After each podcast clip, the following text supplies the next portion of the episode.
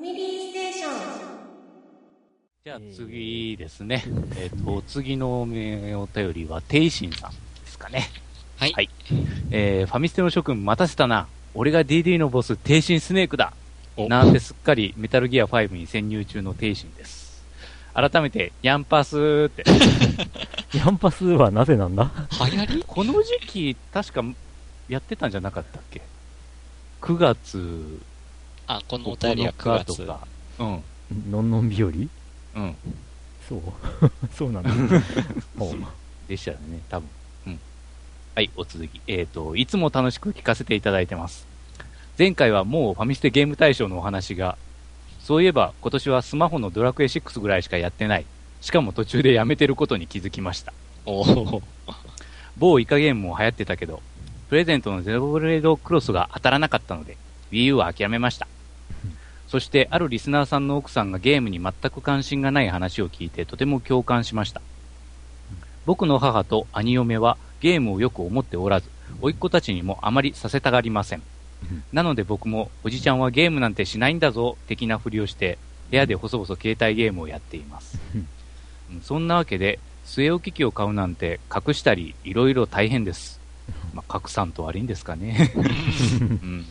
昔 PS2 を持ってた時は逆に兄が勝手にやったりで散々でしたし、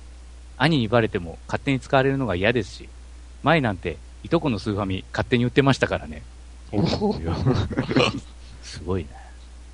そんなこんなの試練があったのですが、ファミステ大賞のため何かゲームをしたいと思っていた矢先のメタルギア5の発売。小島監督の熱いツイートに当てられ、やはりゲームは据え置き機で作られたものの熱意と技術を体験したいと思いました。スマホゲームは単調で飽きやすい。体験としての密度が濃いゲームをしたくなり、PS4 およびメタルギアソリッド5入手計画を実行したのでした。久々の据え置き機。やっぱり綺麗で面白いですね。カラーボックスの裏を改造して隠した PS4 で楽しんでますなるほど。別の悩みはネットがあまりつながらない環境ということ。オンラインゲームはできそうにないです。実家とはそういうことが勝手にできないのが悩みですね。いつか皆さんとネット対戦とかやってみたいです。それではまたの更新楽しみにしてますということで、ありがとうございます。ありがとうございます。あメタルギアはどうなんでしょうねまあプレイしてるっていう人がまあちらほら見かけて、うん、その方々には結構絶賛されてる感じがあるんですけど、うん、まあどうなんでしょうね。どうなんやろね。自分もメタルギアソリッド2ぐらいまでで止まっとるんであ自分はメタルギアシリーズは一回もやったことないんですよね。メタルギアソリッド1だけですね。ファミコンのメタルギアとかももちろんやりましたけどファミコン版やったことないんだよね僕。そう、まあ、MSX とかもやってないけどMSX じゃないけど、まあ、ファミコンにね移植されたやつでガス室入った時通信がやってきて、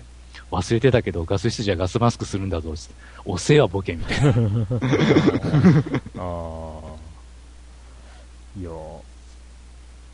ねこのシリーズもまあソリッドから随分愛されるゲームになってるね、うん、海外に人気があるんでしたっけ。まあ海外のみならずですけどね、うんなかなかないタイプのゲームっちゃゲームかもしれんですからね、うん、隠れて敵を真正面からなぎ倒すだけじゃなくて、うん、隠れてやり過ごしてっていう、うん、まあただ、ね、そこにはちょっと僕にとっては不満点があって、うんまあ、メタルギアソリッドしかやってないっていうところで話させていただくと、うんまあ、ストーリーを見せるっていう意味合いもあったと思うんだけど、決まって中ボスには見つかって戦わなきゃいけないっていうのはすごい不満で潜入してこそこそ行っているはずなのに、必ずある地点ではもう見つかって戦闘しなきゃいけないっていうのに違和感を、そうね、覚えていたわけですよ。しかもあるボスなんてスナイパーライフルの打ち合いになるもんなああ、そんなだったっけあれもこれも覚えてないな、そういえばいや、ソリッド1で、ね、結局向こうのスナイパーとさ、スナイパーライフルの打ち合いになるんだけどさ、まあ、そんなんありかよな、みたいな両方丸裸っていうか、もう丸見えの状況でさ、ただ距離が離れてるだけの状況でからスナイパーライフル打ち合って、なんじゃそりゃって、うん、まあね、その後のシリーズをやっていないので果たしてどうなってるのかってのは知らないんだけども、うんうん、まあリメイクとかも多いシリーズになっちゃいましたね。で、まあさっき話した通り小島スタジオが解散されているので続編は果たしてどうなのかっていうね。ああ、そうね、サイレントヒルとかもね、なんか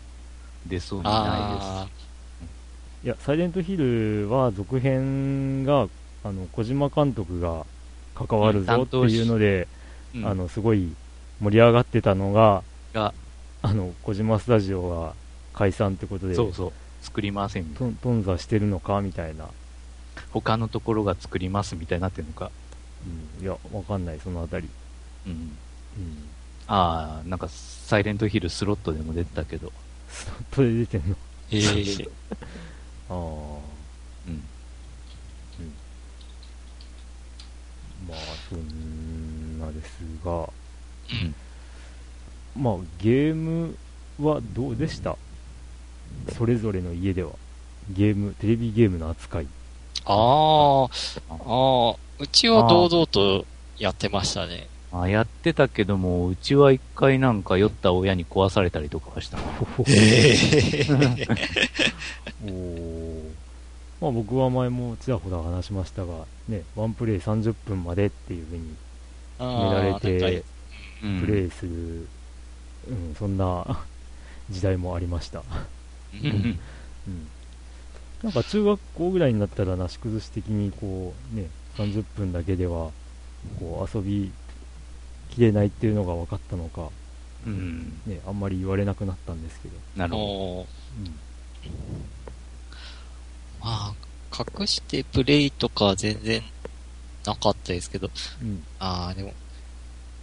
逆に今はなんかあんまちょっとリビングでゲームしづらくなったなーってのはありますね。奥さんがいるんで、うんうん。昔は自分の部屋にテレビがあったから、まあできてたけど、今テレビはもうリビングにしかないんで。なくなったんですか？いや、もう前使ってたテレビがブラウン管で、うん、ブラウン管、うん、それはね、だからもう今自分の部屋にその専用のゲーム専用のテレビっていうのがないんで、リビングにしかないんで、うん、ちょっと実際末大きいゲームしようと思ったら、ちょっと奥さんのこともちょっと考慮してするって感じですね。なるほど。まあ我が家はご覧のありさまですご覧のあり、うん、もうハンドルコントローラーとか置く場所あるんですかね？場所はないねいやだからあれですよ、ハンドルコントローラーを出しては片付け、出しては片付けですうん、まあね、今フォルザ6は、ね、さっき話出たけど、うん、ね、XBOX ONE 用のハンドルコントローラーが今ないので、もうすっかりパッドでプレイで、でしのいでるって感じ。うん、まあしのいでるというか、なんというか、もうそれ以外にやりようがないというか。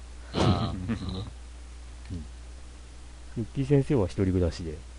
まあ一人暮らしですもう普通に自由な時間の時にはいつでも遊べる環境。まあ遊べるけどね、もうなんかもう遊ぶ時間はないわけではないけど、もうなんちゅうか気力がそれほどないかな一つのゲーム極めてやろうとか、だからソーシャルゲームに流れるのかな。あ、うん、あ、まあ実際そういう人多いかもしれないね。うん、うん、まあそんな話ですな。はいはいはい、ていしんさんありがとうございます。ありがとうございます。続いて DY さん。はい。DY のパルベライズビートのパーソナリティの DY さんですね。うんうんうん。ドラグンさん、クリンクさん、ヨッキーさん、こんにちは。お久しぶりの DY です。うん、ひょっとしたら1年ぶりぐらいドタバタとしていてなかなかお便りできずにすみません。でも配信は毎回楽しんでいますよ。ボードゲームのお店での収録で聞こえてきたときわのショーゴのミュージックサイレンが懐かしいなぁとか思いながら聞いていたりありましたね。あ、うん、そうか、あのボードゲームのねお店、あ、そうだ、あのサイコロジストさんもあの、はい、まあ、今年の10月で閉店してしまいましたが、うん、あら残念です、うんうん、まああんまり行けずに申し訳なかったなぁと思いつつ、そうですね、うん、はい、はい、まあ、クリンクさんの熱い熱いサターンへの愛に、うわ俺も参加してと思ってみたりなどなどですというふうに DY さん、そんな感じですっかり話題に乗り遅れているので自分から話題を振ってみようと思い、メールしました。去る9月13日過去メール送信日的にはまだ去っていない、これをいただいたのは9月9日ですねは、スーパーマリオブラザーズ発売から30年という日でしたね。自分の番組でも特集という体で思い出話をいろいろとしましたが、かっこしてるはず未だ色褪せない名作でもあるし、テレビゲームのアクションゲームの基礎をしっかりと固めたという意味でも素晴らしいソフトなんだなと思います。あの軽快な BGM と青い空が画面いっぱいに広がっているその世界観にものすごく圧倒され、度肝を抜かれるような感覚になったのを今でも覚えています。 DY 少年6歳。以降アクションゲームのマリオシリーズはいろいろ発売されましたが、出るたびに新しい驚きがあったなと、そして今思うとマリオの進化はそのままゲームハードやテクノロジーの進化に直結していて、新しい技術を試しつつもゲームとしてのクオリティを落とすことのない任天堂のこだわりを感じます。ということでお三人様の思い出のマリオシリーズについてお話ししていただけますでしょうか。マリオカートやマリオゴルフなどはとりあえず除いて、アクションゲームとしてのスーパーマリオシリーズで思い出深かったものなどを語っていただけたらと思います。僕はやはり初代スーパーマリオブラザーズは外せないし、マリオ3も大好きでした。ファミコンのマリオ3はセーブ機能なんて便利なものなのか、パスワードコンティニューすらなかったし、遊んでいた当時の僕はワープの方法がわからなかったゆえ、クリンクさんじゃないですがファミコンつけっぱなしで学校に行ったとか逆なことがあって、クリア間近で涙を飲んだこととか結構あって思い出深い作品です、またも長文になってしまい申し訳ありません。本日はこの辺で、季節の変わり目ですが3人様ともお体にはくれぐれも気をつけてくださいね。次の配信も楽しみにしていますということで、ありがとうございます。季節の変わり目ですよ。季節の変わり目まあ、11月の8日ですけども、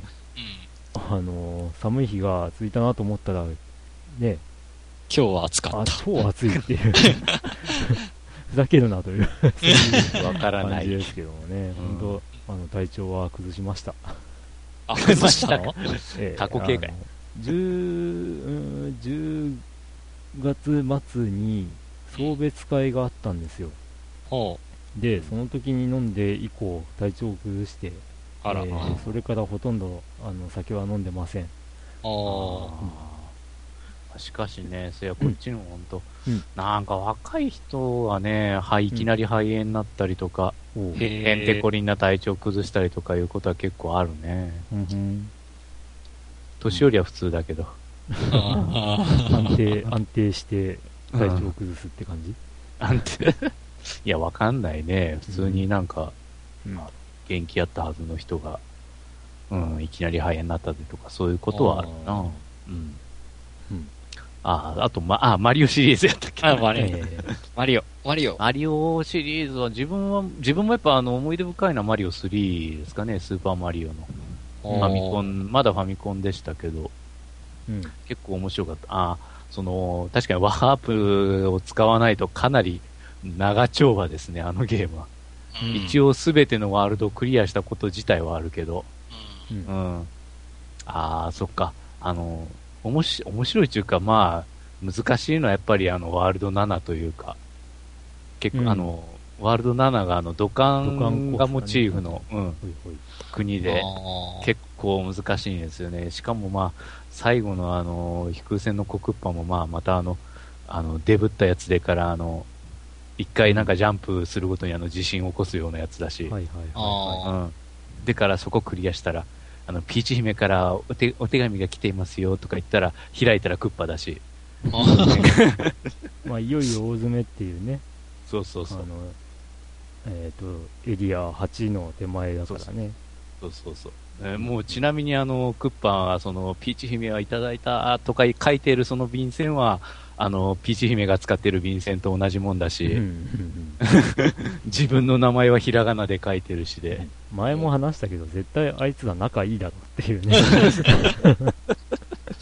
何か裏であるかみたいな、うん、まあそうだね、うん、あそりゃ確かにピーチ姫からの手紙と間違えるよなって妙に納得した覚え、うん、まあ僕クリンク的にはやっぱファミコンを買うきっかけになったのはスーパーマリオブラザーズっていう話を、まあ、以前も何かしらでしたような気がするんですけど、うん、でね友達に聞かされたね、最後は吊り橋で斧で吊り橋を落とすんだよとかいう話を聞いて、ね、僕の中ではこう、まあ、昨今ありがちなFPS 的な視点で、うん、なんかクッパと呼ばれる謎の怪物の攻撃をかわしで斧かなんかで吊り橋を落とす的な絵を想像していたら全然違ったっていうねそういう思い出があるわけですけど、やっぱ僕もその友達にスーパーマリオブラザーズってゲームがすげえんだよって言われてたし、姉2人もそういう話を友達に聞かされて、でそれで気になる話についていけないって言ってファミコンを買ってもらったっていう経緯があるんですよね、うん、でまあ僕の中で思い出深いとすればスーパーマリオブラザーズ2ですかね。あ、うん、めっちゃめちゃ難しくて、であれ以降ないギミックってのもあるんだよねスーパージャンプ台とか、画面上にマリオがドビューンって飛んでって、うん、でだいぶ時間が経って落ちてくるみたいな。そうそうそう、しばらく落ちてこないねその間に 2のみ2のみですね。その間 B ボタンを押しながら横押してたら画面だけがスクロールしていって、そうそうでタイミング間違うとマリオがヒュッて落ちてきてそのまま穴に落ちて死んじゃうとか。あだってその3以降はちゃんとマリオに合わせて画面動くからね、上。ああまあね、うん、あとね強風とかね。ああ強風、うん、風が吹いてまあ押されて落ちて死んだりとか、逆に押し戻されたりとか、うんうん、あとは毒キノコか。毒キノコ普通の最初に出てくるキノコはスーパーキノコだろうって思ってたら、うん、なんかちょっと色黒くない？取ってみたら死んじゃうっていうね。そんなんだったっけ？覚えてないな、うん、マリオブラザーズの最初に出てきたハテナブロックに入ってるのは、うん、毒キノコですからね。まああとマリオとルイージの性能の違いとか、うんね、ああそうね、うん、まあそういうのがそれってあれに PC エンジンの加トちゃんケンちゃんとになんか似たような形で搭載されたかあれんいやマリオブラザーズ2も86年だからな。ああそっか、加トちゃんケンちゃんより先じゃない？PC エンジンよりも先だよね。先かとも思うんだけど、なるほどなるほど、うん、性能がなんか似てるような気がしたああまあそうかな、うんうん、まあただね、やっぱりこの辺、あとまあなんて言うんだろう、スーパーマリオブラザーズの上級編みたいな位置づけでもあったこのゲームで、1周するとタイトル画面に星が1個ついて、で8周するとワールド9に行けるっていう、そういうギミックもあって、うん、でそれをね、姉がクリアするという当時は姉はめちゃめちゃうまかったという、まあ、その後あんまりねテレビゲームをしなくなった姉ですけど、そうね、ワールド級な、ほんと。ああ、自分はまあワン、ツー、スリーとスーファミかやって、まあどれも面白かったんですけど、さっきクリンクが言った通り、2がすごい難しかったっていう、なんかこう、思い出が強くて、あとディスクシステムだったから、なんか読み込みが、なんか待たされてた感がちょっとなんか記憶に残ってるっていうか、最初の読み込みぐらいしかなかったんじゃないかなっていう。そうでしたっけ？するんですけど、いやあんまり覚えてないです、その辺は。なんかディスクシステムっていうのがすごい記憶に残ってるんですよね、なんか、マリオ2。ただなんかさっきクリンクがマリオ2のなんかこう内容いろいろ話してましたけど、もうその辺ちょっと全然記憶がもうなくなってましたねあれそうだったっけとか、っていう感じで、まあマリオの思い出って言ったらそんな感じですかね。スーファミ以降のマリオはちょっと残念ながらやってないんで、でまあ以前もお話しした通り、意外とやってるんですよね、うちというか僕は。ああ、64とか64はやってないんですよね。あ、本当？ぽっかりあ、そうでもねえな。今ウィキペディアさんのマリオシリーズっていうのを開いて見ているんですけど、その中のアクションゲーム本編っていう項目、シリーズ一覧のアクションゲーム本編っていう項目を見てみると、まあ、スーパーマリオブラザーズはやってますよね。で、2もやってて、で、3もやってて、で、スーパーマリオワールド、スーパーファミコンですね。で、スーパーマリオ USA をやってません。まあ、これはどっちかというと僕はバカにしてたんでいや、夢工場ドキドキパニックだろって言ってたんで、スーパーマリオ64やってなくて、スーパーマリオサンシャイン、ゲームキューブをまああんまり触れていないのでやってないんですけど、で、DS のニュースーパーマリオブラザーズ、これはやってます。で、スーパーマリオギャラクシーも序盤だけやってますねで、ニュースーパーマリオブラザーズ Wii は例の WiiU ですよみんなで遊びましたね、これもまあ一応クリアしてますね。で、スーパーマリオギャラクシー2は触れてなくて、スーパーマリオ 3D ランド、Nintendo 3DS ですね、これはクリアしました。で、ニュースーパーマリオブラザーズ2は触れてなくて、で、ニュースーパーマリオブラザーズ U は持ってます。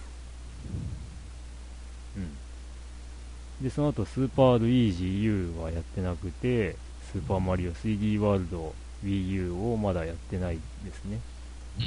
っていう感じですね。そういえばゲームボーイ版やってました。今思い出しました。ゲームボーイ版？スーパーマリオワールド。スーパーマリオランドです。あれ、これは本編に含まれてないんだね。マリオランドシリーズとして書かれている。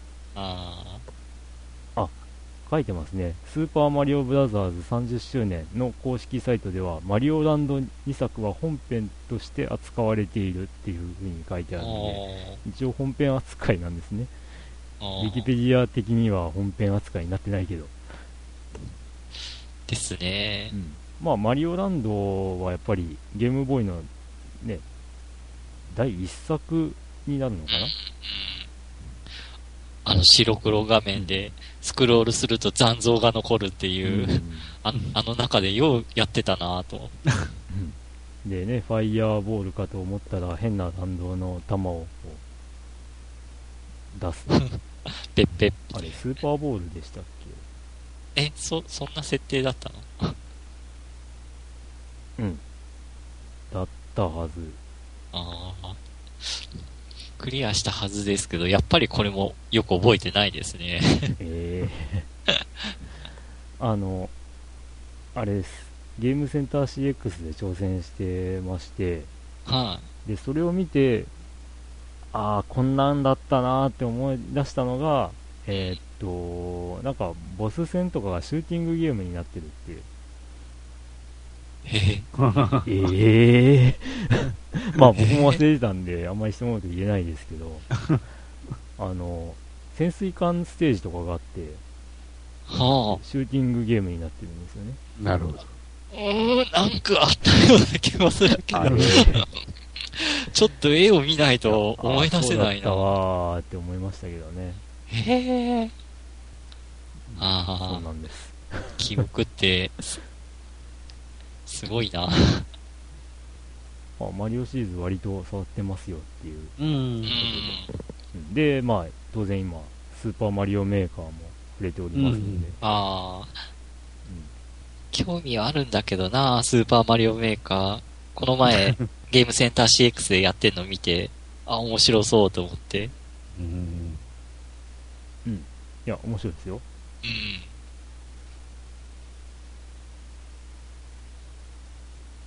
ん。っていう思いで終わっちゃってんですけどね。面白いと思うなら買う。WiiU まずは本体が買わないといけないんだよなと思って WiiU か、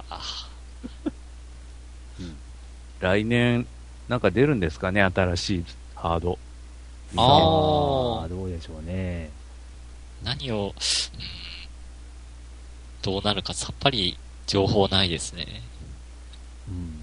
まあハードとは言ってないですからね。まあ、どういう形になるのかわかんないですが、まあ、ちなみにマリオ3の思い出とすればですね、さっきヨッキーは全てのワールドをクリアはしたけどって話をしてましたが、僕はしたことがないです1278を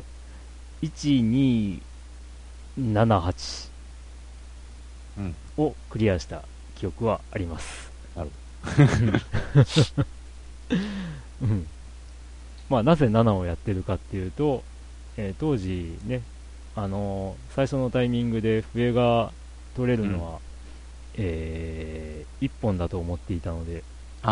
でそれを1ワールドを超えて2ワールドで使うと7までいけるんですよ。確か5、6、7までいけるね、で7を選んで7はクリアした記憶がある2本連続で吹くと一気に8までいけるとね、ってな感じですかね。はい、はい、じゃあDYさんありがとうございました。ありがとうございます。続いて猫やんさん、クリンクさん、ドラグーンさん、ヨッキーさん、こんにちは。100回という節目までもうあと1回を残すところまで来ましたねと、これが99回で読まれるかどうかにもよるのですが読まれました、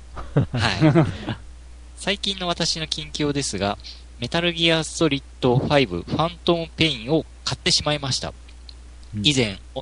お送りしたお便りでは TPS 系では画面用意してしまうとコメントしましたが、今回もありますが、あまり画面をぐるぐる回さない、冷や汗が出たらゲームをやめるなどで楽しくクエスチョンメタルギアソリッド5ライフを送っています、と言っても先日第1子が誕生したので、1日のゲーム時間が1時間程度に制限されてしまいますが、メタルギアソリッド5の内容についてですが、非常に楽しくプレイできています。今までメタルギアソリッド2しかやったことがなかったのですが、別のポッドキャストでダイジェストを聞いたため、流れがしっかりつかめていること、潜入だけでなく敵に見つかりながらなぎ倒していくこともできるので、爽快感があり、潜入が苦手な私にも楽しめる一作になっています。話は変わりますが、以前からお便りを送ろうと思っていたことなのですが、皆さんはロッピーは触れたことありますか？ローソンでロムの書き換えができたスーファミ&ゲームボーイのサービスになります。私は格安でゲームソフトが手に入り、近くにゲームショップがない私でもすぐにゲームが購入できたという点で活用していました。といってもそこまでメジャーなタイトルはあまりなかったような記憶もあるのですが、それではまた気になるようなことを近況について勝手ではありますがお便り送りますということで、ありがとうございます。はい、ありがとうございます。メタルギアがここでもやっぱ結構プレイしてる人多いなぁ。あとはロッピーか。はいはいはい。ロッピーは一回も使ったことないですね。スーファミのやつは白カセット買ってから結構やりましたけどね。あ、本当。ええ。例えば、ファイアーエンブレムのソラキア776。ああいうのとかですね。あれは確かにある。金額的にどうだった？確か500円から1000円ぐらいで一つ可能だったかと。あれって新品の本当のカセットタイトルってその直後にロッピーとか配信とかそういうのってやってたの？わかんないけど、ロッピー専用ってのはあったよね。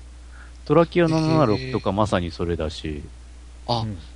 じゃあ、ロッピーで書き込まないと遊べないゲームっていうこと？そしたら、ある意味、中古ショップじゃ手に入んないゲームってことなのかな？そうなりますね。そうよね。ちなみに言うと、今のところですね、九段のレトロフリークでは、そのスーパーファミコンとかゲームボーイの、 その書き換えの、メモリカセットは対応していないという。起動はできるけど画面がちゃんと表示されないとかそういう感じらしいですね。ウィザードリーなんかが割と大きく取り上げられてて、ファミコン版と勘違いされて、ファミコン版ウィザードリー楽しみにしてたのにできないならレトロフリークは様子を見ようとか言ってる人もいたりとかしてでも写真を見る限り、僕が見た写真を見るとこれってファミコン版じゃねえぞって思って、でよく調べてみるとどうやらこのメモリカセット用の123だったっていう。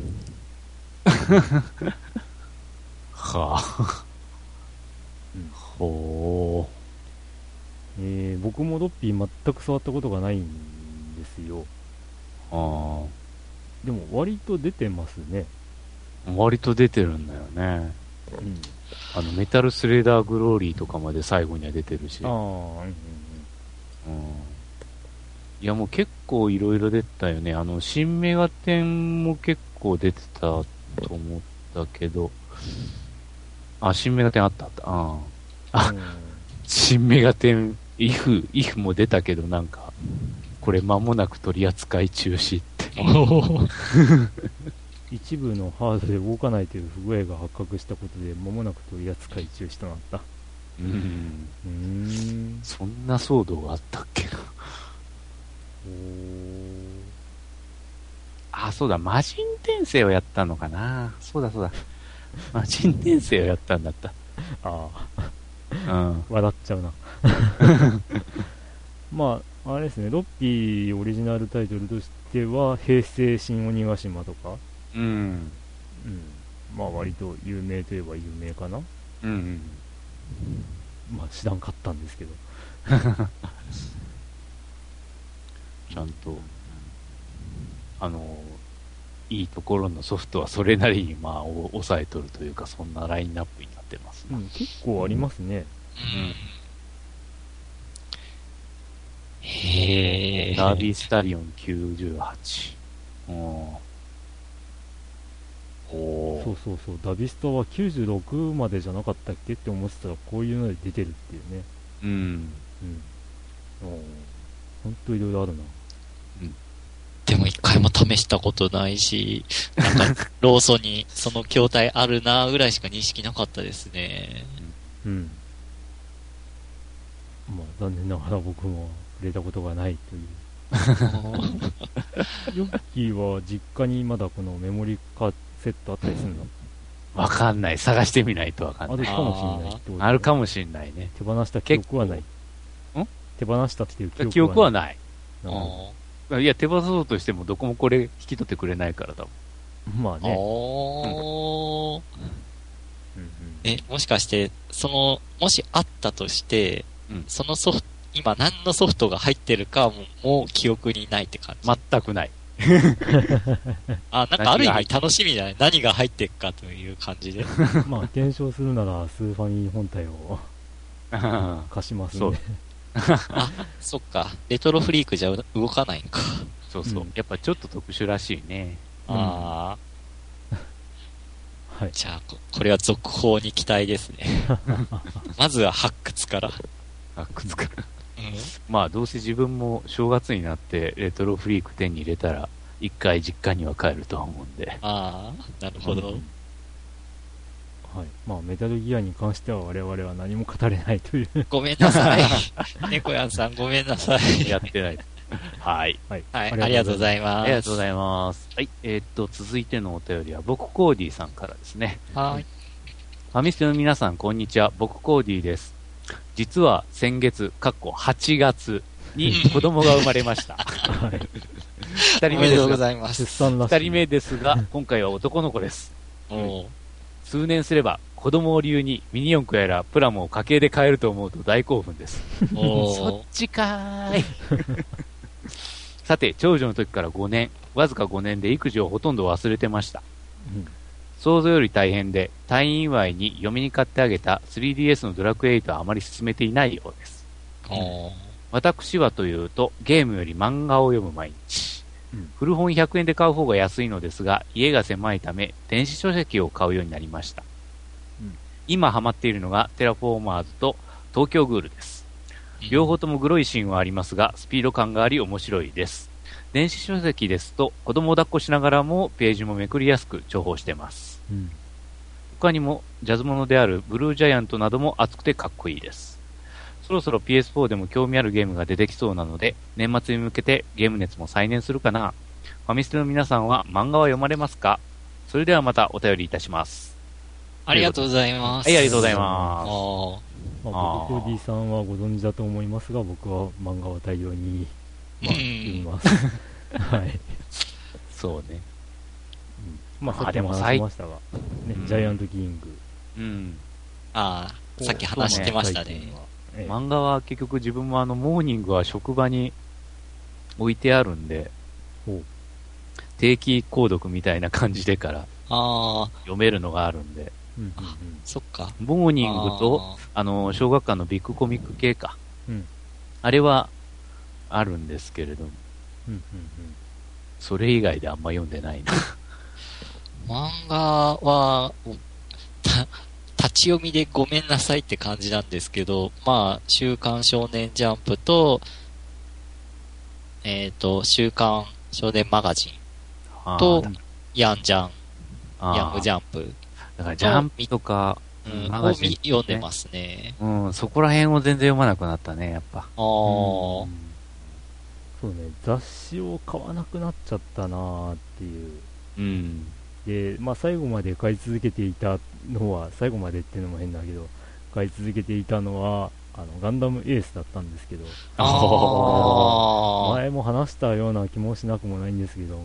ね、ガンダムエース、ガンダムジオリジンが終わるまでは買い続けて、で115ぐらいまで創刊から持ってたんですけど、まあ、実家に、引っ越すタイミングで全部捨てました。うん、おかげで部屋のスペースがだいぶ空いたというなるほど、うん、まあそれでまあなので、ね、最新の情報っていうのは本当にツイッターとかのおすすめツイートとかそういうものでしか情報を見なくなっちゃいましたね。で、まあ、もっぱら単行本派なので、うん、なるほど、うん、まあ、初めの一本も111巻とかなっちゃってるけど、うん、単行本は昔持ってましたけども全部もう売っちゃって今1冊あいや単行本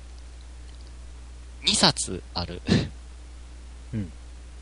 その2冊だけはなんか売るのなんかこうもったいないと思って取ってるっていうのだけしか持ってないですね。単行本は何です？ユリア 100% ですか？懐かしい残念ながらそれじゃないですねタイトル何だったっけなちょっとタイトル忘れましたどんな漫画です？パロディ漫画です。ちょっとタイトルちょっと探してきますんでははちょっとその間お渡ししますお渡しします漫画は一応実家にはねうん、単行本のあれはあるでしょうけどもう何年も触ってないなそういえば。うんっていうかそこから続きが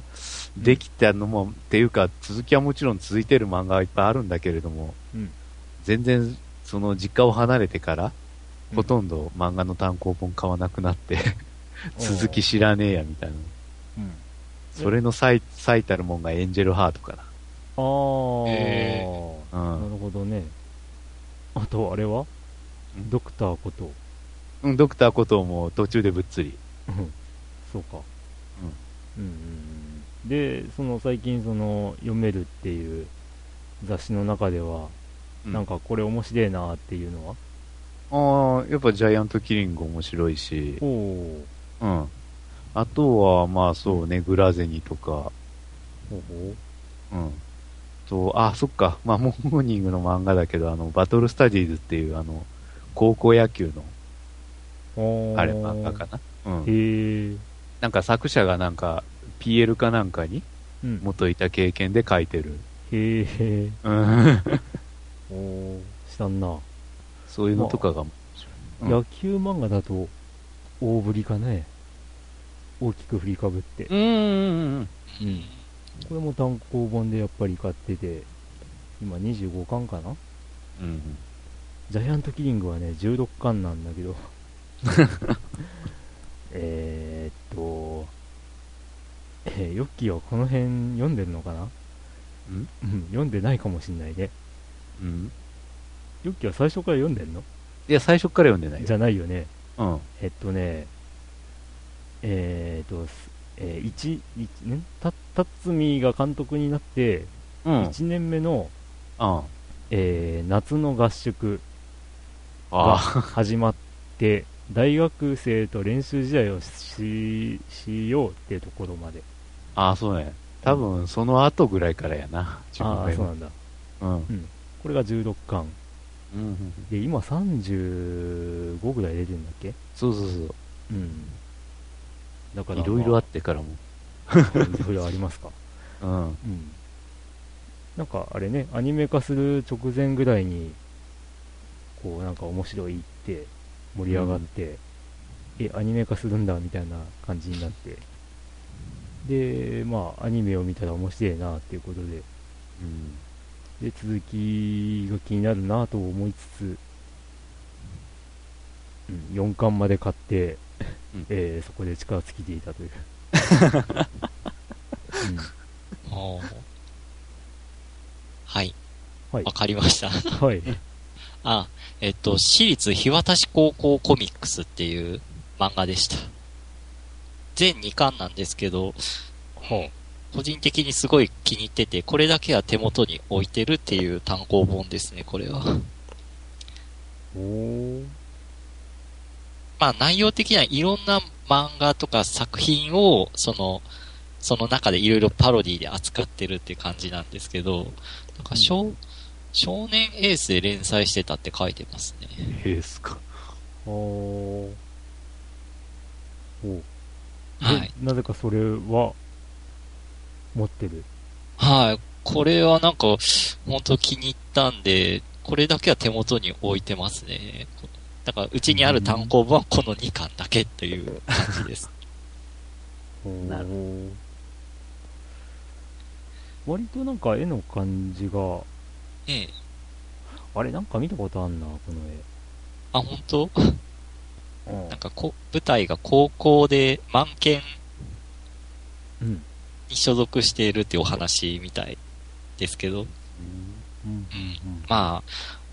もし気になる方がいたらちょっとググってみてください。うんうん、まあ多分僕コーディーさんはしっかり知ってる人だから。じゃあ、僕コーディーさん、もし知ってたらご一報を。はい。はい。ということで、ありがとうございます。ありがとうございます。はい。で、続いて、キリーさん。キリーさん。ですね。皆さん、こんばんは。ファミコン時代、いやいや、ゲームウォッチ時代から数十年、マリオと共に人生を歩んできた僕にとって、スーパーマリオメーカーは魅力的で、欲しくて欲しくて欲しくて、暇があれば家電屋さんに行ってプロモーションビデオをずっと見続け、おもちゃ屋さんに行っては見本のパッケージを手にしてはうっとりしている日々を過ごしていました、はい、臨時収入が入ったこともあり、ついに WiiU とスーパーマリオメーカーを購入してしまいました。早速クリンクさんに遊んでもらい、ニコニコ動画に投稿していただきました。ありがとうございました。はい、自分ならこのような操作をするから、こう配置しようなどといろいろなことを考えて作ってみましたが、第三者にプレイしてもらうと、僕の思っていたような動きをせず、あれ？そんな生き方もできちゃうんだ。そこはもっと苦労してもらうはずなのにスルーされちゃった。そこでもたもたされると次の仕込みがずれちゃうとか、改めて気づかされたことがたくさんありました。またいろいろ作ってみますので、その時はよろしくお願いします。はい。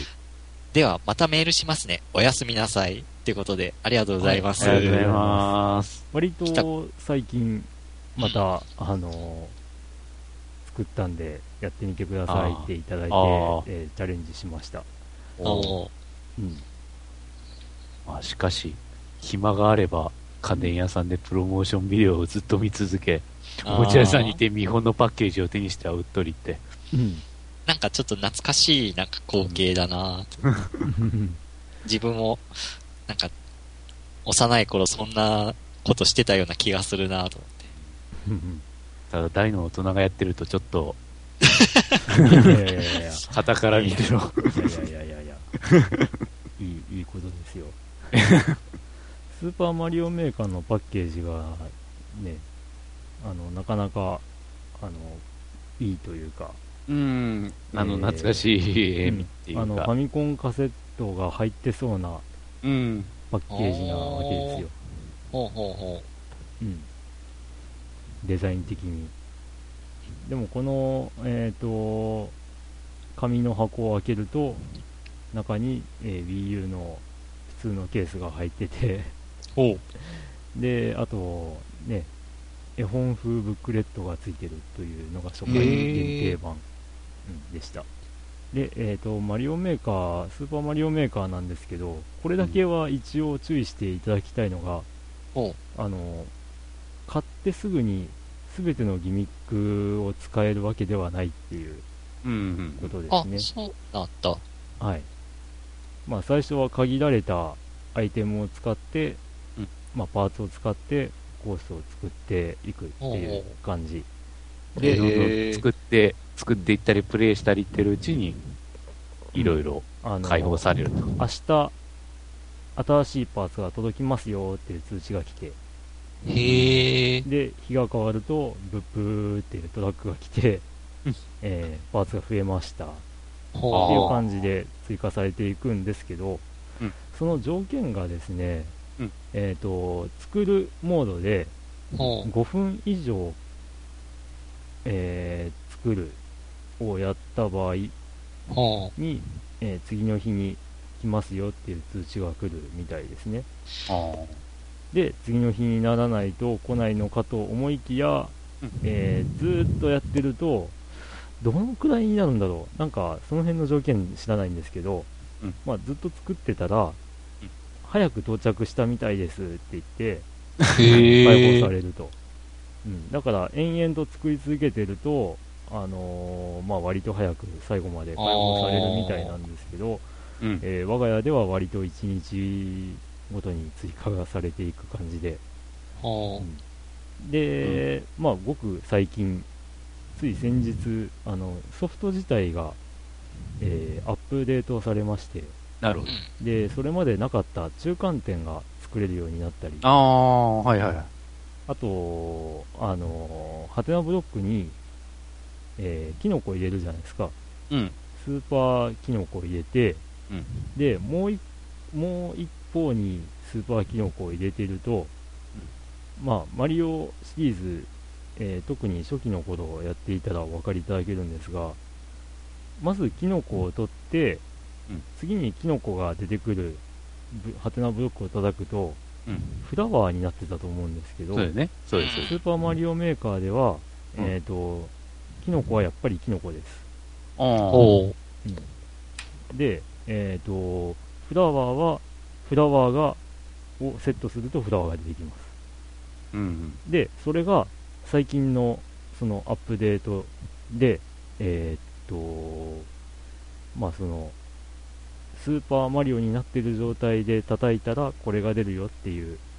のが、まあ、変えられるみたいな、そういうギミックも増えたみたいですね。じゃあノーマルマリオで今まではフラワー取っていきなりファイアーマリオになってた。でしかもダメージ受けると、まあ、普通なら小さくなるんですけど、スーパーマリオメーカーでは、ファイヤー状態じゃなくなる。なるほど。っていうスーパーマリオメーカー独自のルールもあるんで、まあ、その辺がまたちょっと面白い要素ではありますね。まあ、なので、買ってすぐにこうなんていうか土管に入れるギミックとか作りたいって思っても実は作れないっていう、だいぶ後になってやっと作れるっていう、そういう感じです。そんな仕様なんだ。だから買ってすぐにあんなコースを作ってこうやれば面白いだろうなーって思ってたのが作れないのにがっかりするっていう人もいるかもしれないんで、まあ、それは本当は作っていく最中に覚えてくださいねみたいな意図なんだろうけど、ね、僕らは最初から知ってるからねゲームやってて、まあ、ただやってみると意外とこうなんていうか過去のマリオっていう感じではなくて、ちゃんと新作なんだなっていう感じがします。まあ、やると面白いですよ本当に。そっか。じゃあ作らずにひたすらプレイしてる人は全然その増えないのね。パーツは増えないですね。まあごく一部例外があって、なんだっけな、10人マリオだったかな、100人マリオか。100人マリオモードっていうのがあって、それをクリアするとハテナキノコっていうのがあるんですけど、これがキノコをまあ、スーパーキノコなんですけど、スーパーキノコを取ったら例えばそのハテナキノコはリンクになるよっていうのを設定すると、リンクになるんですよ。まあ状態としては普通にスーパーマリオ状態なんですけど、ただ外見がちびマリオの大きさで、リンクになって、でまあなんていうか普通のレンガは破壊できるっていう状態になる。だから小さい状態でブロックを壊せる、キャラになるっていうんですけど、それが100人マリオをクリアするとその、選べるキャラが増えるっていう。あ、そういうことなのか。いや、なんかゲームセンター CX でそういうなんか、キャラクターが変化するのなんか演出あったんで、あ、そういう手法でゲットした、なんだろう。そうですね。効果なんだと思って。あとはアミーボを持っていたらアミーボで追加もできます。まあそういうもんですね。任天堂いろいろ考えるなぁ。で、ケリーさんあれですね、また新しいコースをお作りいただいたらまだ挑戦しますので。僕の腕前はまあそう大した腕前ではないので、まあなので僕がプレイしたのを見て、ああ難しすぎたかなとか思う方もいらっしゃるみたいですね。なのでまあその辺はキリーさんのコースがどんなコースだったかっていうのを見てみたい方は、ぜひニコニコ動画でクリンクの遊び部屋で探していただけるとできますんで。まあ確かにこのゲームいいのはちゃんと自分が作って自分がクリアできないとアップできないということですね。クリア不可能なコースは、基本的には配信されていないはずという。でも超絶難しいコースをアップしてる人がいたりとか。じゃあクリアはしてるはずってことだよね。いやもうそれがですね、本当に無理だろこれっていうギミックで、でまあそのわざとダメージを受けなきゃいけないとかそういうギミックもあって、でね、いやまあ本当にこれは見てもらった方がいいなとは思うんですけど、難しく作るのは簡単なんですよ。難しく作るのは簡単ね。なるほど。まあでたらめにこう敵キャラとか配置すれば誰が作っても難しくできるんですけど、そういう質の難しさじゃない難しいコースを作ってアップしてる人がいて、いや本当に技術がないとできないっていう、そういうギミック。もう計算された難しさってことか。まあある意味覚えゲーみたいになっちゃうんですけど、でもまあよくこんなコースを思いついて、まあクリアできるなって感心するのもあ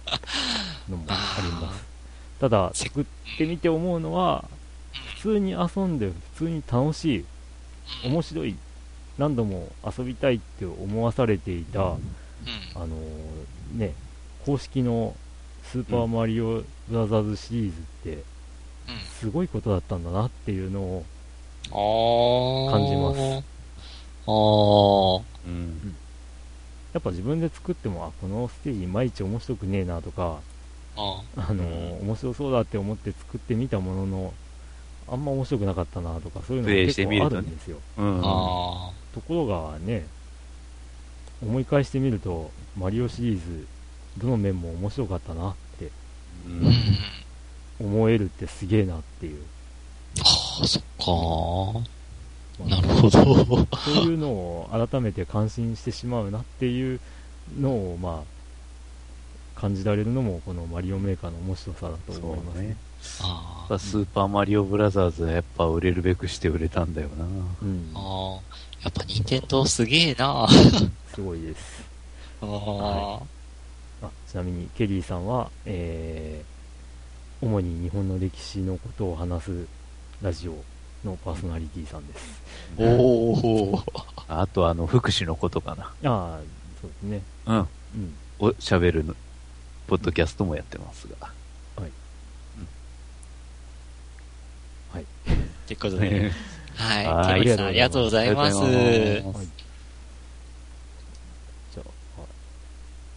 順番変わりました。続きを。いつの間に変わった。いつの間に変わった。ごめん。俺が間違った。次はどっちが読む？はい。続いて、構造さん。はいはい、毎度どうも構造です。最近甥っ子がモンハン4を始めたのでしばらく触ってなかった 3DS を出して共闘して楽しさを思い出しました。うん、この仲間と協力してデカブツを倒すスタイルは何が最初からは分かりませんが楽しいですよね。モンハン以外にもビータの、冬季伝もやりますが楽しさは同じ。ワイワイキャッキャとやるのはとても楽しい。でもやるならどうせやるならできれば異性としたいゲームをねゲームをねってゲームをねってちゃんとわざわざ言ってる楽しいだろうなうちの妻はゲーム嫌いなので一番身近な異性は遊んでくれないんだよね。あそんな機会はないでしょうがとにかく楽しさを思い出してしまったのでモンハンクロス予約だそしてゲーム大賞にも名乗りを上げねば。ではではまたの配信楽しみにしてますということで。ありがとうございます。ありがとうございます。あ来ましたね。我々の鬼門のモンハン。モンハン。いや誰一人触ったことがないという。触ったことがない。共闘するゲームか。共闘。バーチャルフォース。ああ。うん。共闘だね、あれは。ここで対戦か。まあ、あれは2対2になっちゃうか。対戦ゲームね、あれはあくまで。2対1っていうシチュエーションとか、どうなんでしょうね。フォース？バーチャルフォース？あ、じゃなくて、協力プレイで、一緒に、一つの敵を倒す的なゲーム。どんなゲームあんまりわかんないんだよな。例えばどんなゲームあったかな。二人して共同で倒す。協力してクリアはあるけども、まあね、協力して何かを倒すっていうのはなかなか思い浮かばないですね。さっきポンと何か思い浮かんだんだけどな。二人してアイスクライマーは違うか。あれはクリアする。クリアだよな。そうかだもんね。2対1。なんかありそうだけどポって出てこないな。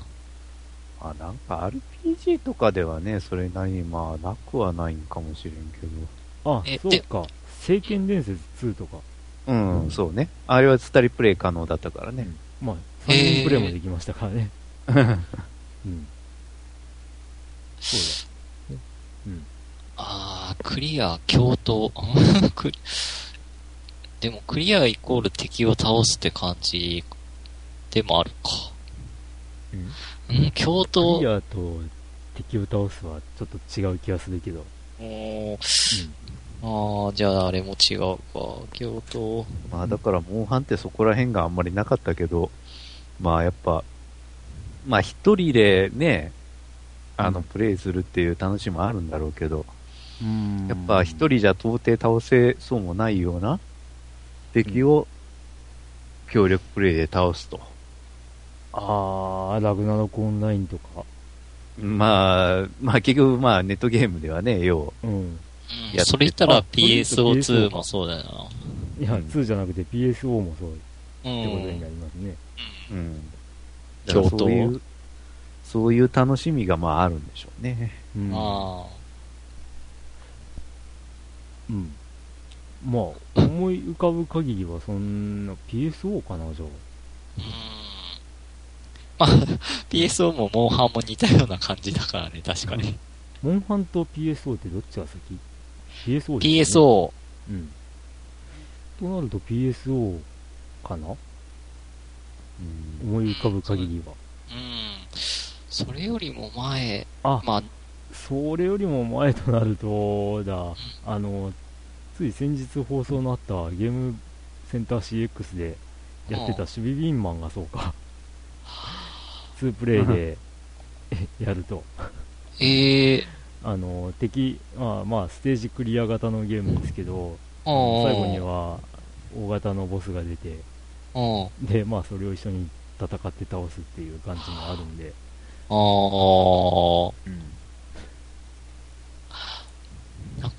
結構いろいろありそうなんでしょうけど、ちょっとこうポンって出てこないですね。なんかこうパッと。ああ、スーパーファミコン版ではできなかったのであんまりイメージないですけど、ファイナルファイトもそうか。ああ、カプコンだ。二人で戦って、うん。ハガーとコーディー、もしくは、まああれですけど、あの人。名前忘れた。忍者の人。赤い服着たあの人。どう忘れした。名前が出てこない。うん、ガイだ、ガイ。ああ、はい。まあ、二人同時プレイで、まあ一緒に戦ってってことか。そう考えると、意外とゲーセンのゲームでそういうの多かったような気もするけどな。うん、そうですね。家庭用ゲーム機よりかは、うん、シューティングとかも含めるとツインビーとか、ああ、いや最初僕そのツインビーって思ったんですけど、うん、でもあれはどっちかっていうとクリア型になっちゃうのかなとか思って、まあ一応ボスがいて、うん、それは単体だから、そう考えるとまあ近しいものがあるかなっていう。うん、意外と同時プレイのシューティングとかもあんまり思い浮かばないもんですね。意外とグラディウスって2人同時できたっけ？できないかですよね、うん、少なくともファミコン版は、うん、順番プレイでしたからね、うん、そっか、シューティングで2人同時プレイ、ツインビー、あとなんかいろいろあった気がするけどな、出てこない、うんうん、まあでもいろいろあるってことですよね。そしたらまあ過去を遡ってみると、そうですね、はい、冬季伝は光栄テクモなんですね。まあ共闘ゲームどうなんですかね、流行りは一段落はついてるのかな。だからモンハン4出た時はかなりすごかったけどね。うん。ん？うん。モンハン4は意外と、まあでも冷めやすかったかなって。3DS だから。まあでも今ふと思い出したのは、モンスターストライクが共闘プレイなのかなと。まあ。だいぶ最近の話ですけどまあ最近で言ったら、一回もプレイはしたことないですけどソーシャルゲーですかね。そうですね。まあモンハンは結局、我々は誰もしないと構造さんごめんなさいモンハンだけうちら全然やってないんではい、はい、ありがとうございます、はい、ありがとうございます、すいません、ありがとうございました。はい、じゃあ続いてのお便りは